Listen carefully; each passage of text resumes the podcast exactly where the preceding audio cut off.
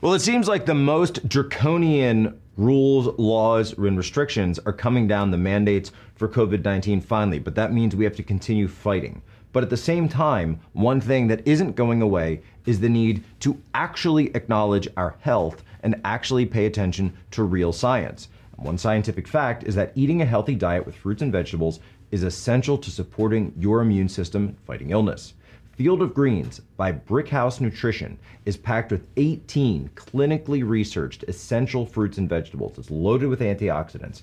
It supports your immune system, your heart health, metabolism, blood pressure, digestion. Plus, it is pre and probiotic. And that's because Field of Greens uses real organic fruits and vegetables. There's no mixing and matching pills. You just put one scoop in a glass of water, stir, and you're done. And here's the best part thanks to Brickhouse Nutrition, it tastes great and it comes in multiple flavors. So, what do you do? You go to brickhouseposo.com and get 15% off your first order with promo code POSO. And by the way, Brickhouse Nutrition also just released a health bar version called Hole in One. It's great as an on the go snack, especially me. I'm constantly traveling. I'm literally flying right after this today, by the way. It does not have that chalky protein bar taste, and all you need to do is tear off the wrapper. No more excuses for not eating healthy. So it's brickhouseposo.com. You go to brickhouseposo.com and use promo code POSO.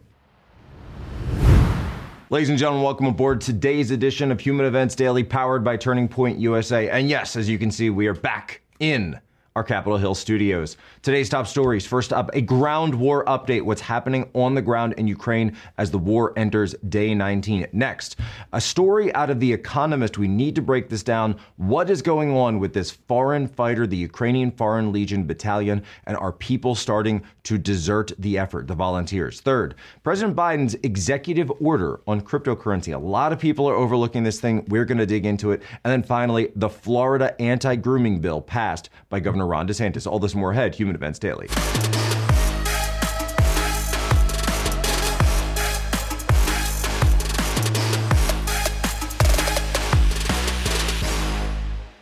All right, what is going on on the ground in the war in Ukraine as we enter day 19 of this conflict, the Russo Ukrainian war?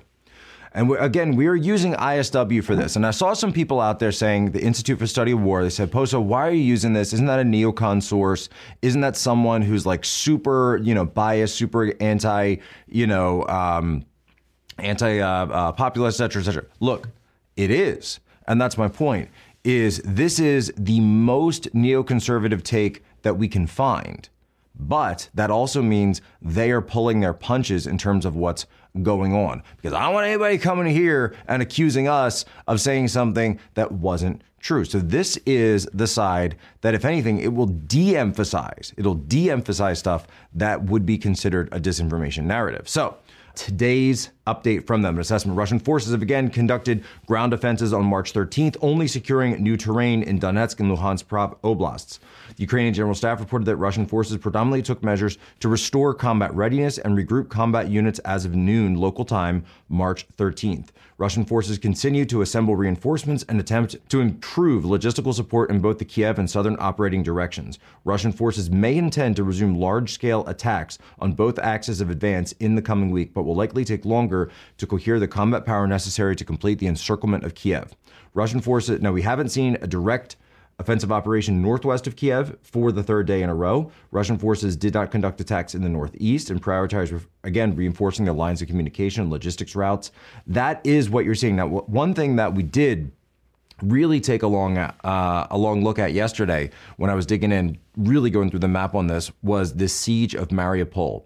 And the idea that Mariupol, again, on the border there, right on the coast, is essentially encircled by all three sides by Russian forces, and then uh, water, of course, on the Sea of Azov. With Russian forces, though, we were able to track a few tank units and battalions that were going down through the, the middle river that just basically bisects the city of Mariupol. Why were they doing this?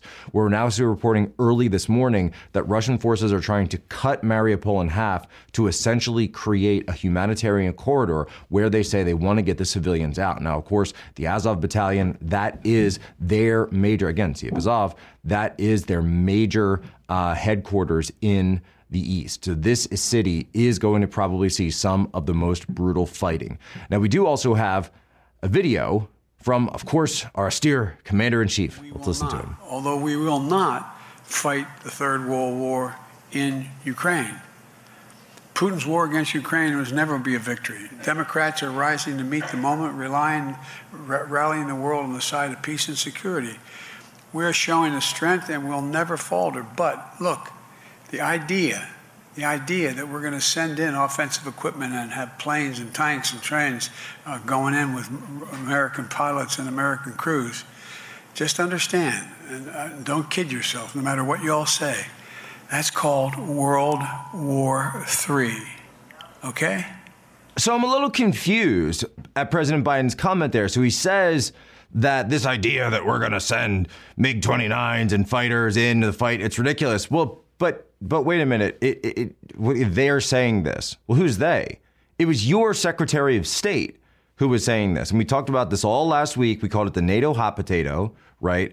And that the Poles were the ones who got out of it. They were like, yo, not I, right? They say, you want the MiGs? We'll give the United States the MiGs. We're not going to give offensive weapons directly to the Ukrainians. Now, that being said, the United States is continuing to deliver Javelin missiles. The Ukraine is giving their version, the NLAWs. These are anti tank guided missiles. We've seen them used to great effect along this with these really you know, light infantry tactics that we're seeing from the Ukrainians. Um, uh, you might call them guerrilla tactics in many cases, the way they're able to employ these. You know, there are a few videos coming out over the weekend. But understand that we're still seeing a situation here. We're going to talk about this in the next segment that is growing incredibly dire. And so we do have talks that are going on right now uh, between uh, Ukraine and Russia. And we hope that this fourth round of talks, which hold virtual talks, uh, today. We hope that this will bear fruit. We don't want these sieges to continue. We don't want to see a Battle of Kiev. We don't want to see further fighting in Mariupol. We're also told today that Biden's controversial national security advisor, Jake Sullivan, who's caught up in a few scandals himself, is meeting in Rome with China's top diplomat, the top diplomat of the entire CCP, Yang Jiechi. This is the guy who ate Tony Blinken's lunch in Anchorage. I don't think it's going to go very well for the Biden administration in Rome today. Well, across the country, Americans are discovering that if we want to change this nation, you have to change the way the marketplace works. And woke corporations, they are seeking to divide us. Big banks, we've seen them freeze the accounts of people who disagree with their political views. And our supply chain is dependent on countries that actively work against our values. You know, like China. It's time for a change. And that change starts with you and your wallet. That's why I am proud to partner with Public Square. Seriously, this this is actually something it's probably one of the most important things you guys can be doing out there. The largest directory, this is freedom loving businesses that our nation has ever seen. What it is, Public Square, the first app, it connects freedom loving Americans, that's you, with your local community and businesses that share your values. So you stop giving money to people that hate you. Now, whether you want to support a restaurant that only buys from local farms, or a coffee shop that took a stand against COVID mandates, or a bank that would not cancel you for your political views, this is actual stuff that you can use on a regular basis. Vote with your dollars. How do you find all these places, right? You find these businesses and you support them with Public Square. So, Public Square is an app. You just, very simple, you go to the Apple App Store or Google Play, you go to Public Square, download it, set up your app, etc.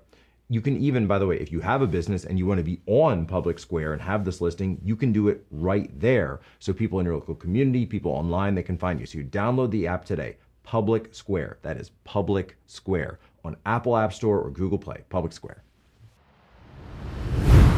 All right, now we've been hearing a lot about these foreign fighters coming from the West, coming from places like Brazil, going over and joining the Ukrainian Foreign Legion, the National Territorial Defense Force of Ukraine, this inter- international uh, brigade. President Zelensky, of course, put out the call for this very early on. I think really just one day into the war. Here's that clip. Everyone should help us to stop this occupation. Ukrainian people deserve to become member of the EU. And this would be a signal of your support to Ukraine. If you can destroy the occupiers, please do it. Everyone who can come back to Ukraine, please come back to defend Ukraine. Everyone who can defend Ukraine abroad, please do it. do it directly in a united way.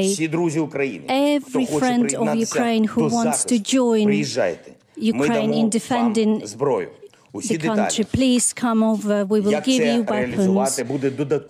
So, how do things fare for these volunteers? What's actually going on on the ground there? Well, we saw a report yesterday and we woke up on Sunday morning that Russia had actually bombed the very barracks and the base outside of Lviv, all the way in western Ukraine, that these volunteers were using.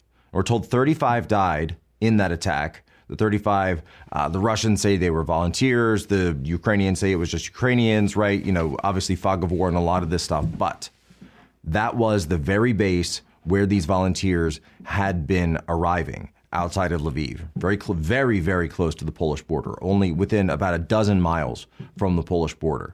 Then, this was the same area where a lot of those weapon shipments, those Javelin weapon shipments, were coming. And Russia told us that those would be targeted as legitimate military targets. So, this is something, again, where they are making good on their warnings. But an incredible story in The Economist. And I know, I know, they're going to say, Poso, why are you reading The Economist? Look, I thought this was an incredible story. The guy is clearly actually there in Ukraine and in Poland to do this reporting.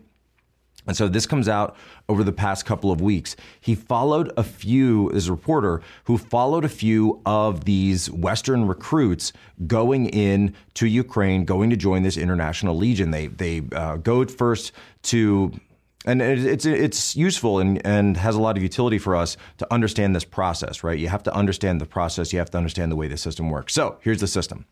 Guy shows up at the Ukrainian embassy in London, says, I, I, need a place to go. I want. He gets a name, he gets an address of a, of a hotel on the Polish border, buys a ticket to uh, Krakow, flies from London to Krakow, heads over there, gets in a car, drives all the way to this hotel. It's called the Hotel Cicada, right on the Polish border. And they've got a sign up that says Foreign Legion. And at this hotel, as you can imagine, it is just packed, chock to the gills.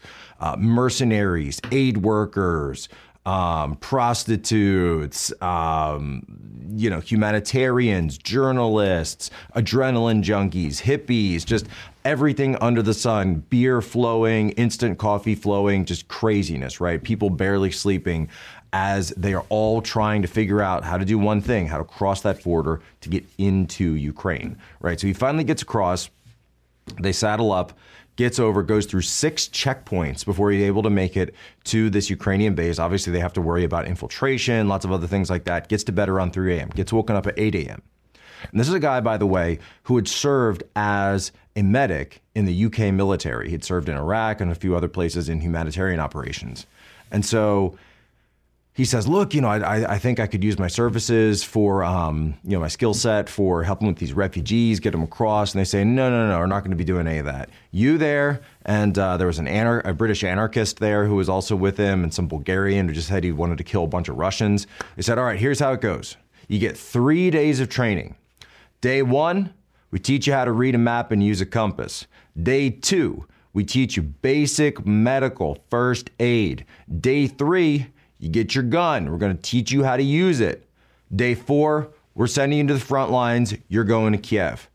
Oh, and by the way, here's this contract. The contract says that you will serve with us until the war is over. And the guy's like, wait, until the war is over? Well, who declares when the war is over? Oh, don't worry about that. We decide.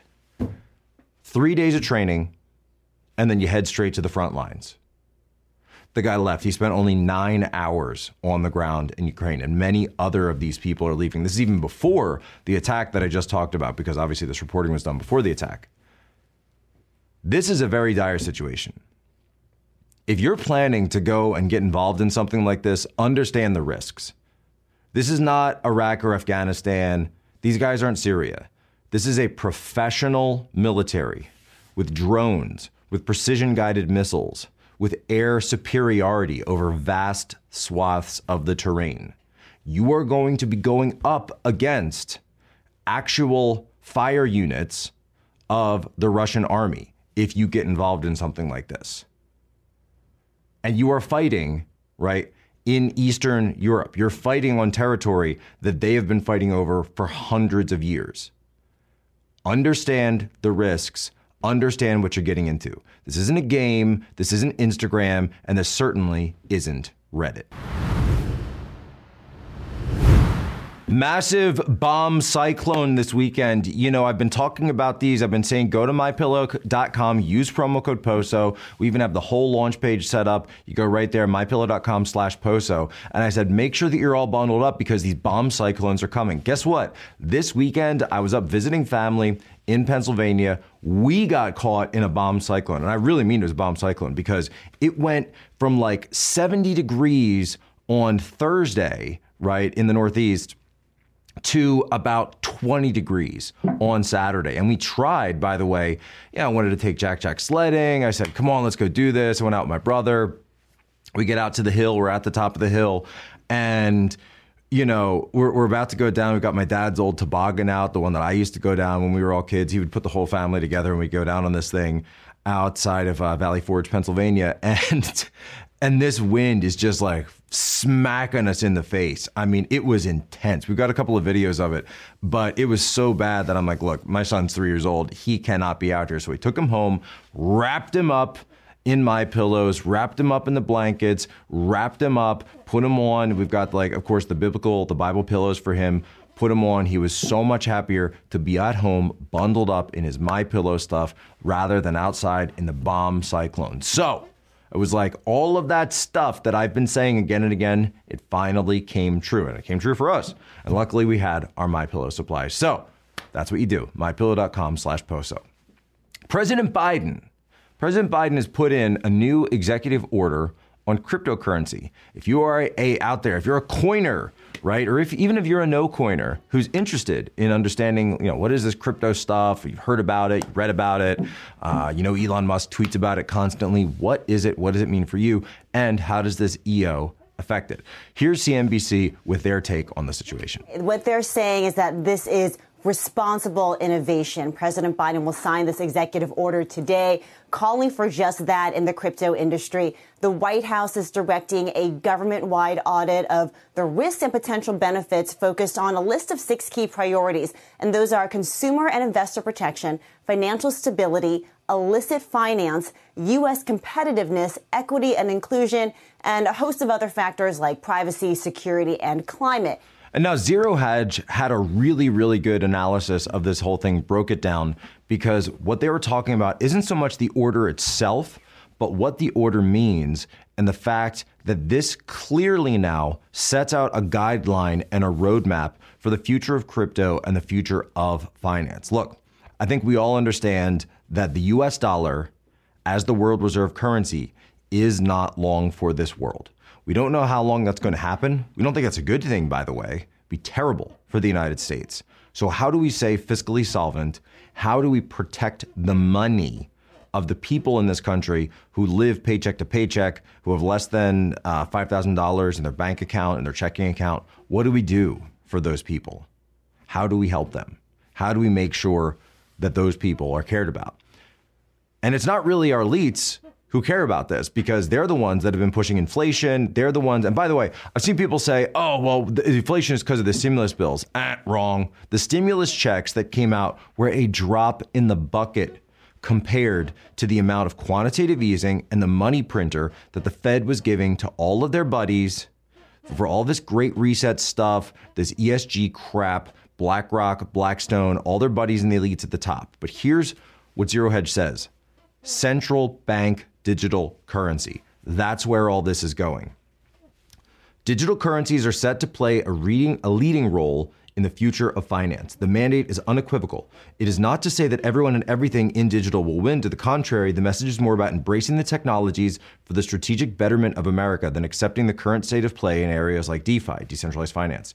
Digital asset technologies are transformative in how we transfer value. It has the potential to level the playing field in all markets as the lines between traditional and native digital assets become blurred alongside a broadening of tokenization. We welcome the strategic initiatives. Look, digital is here to stay. Keep in mind, right?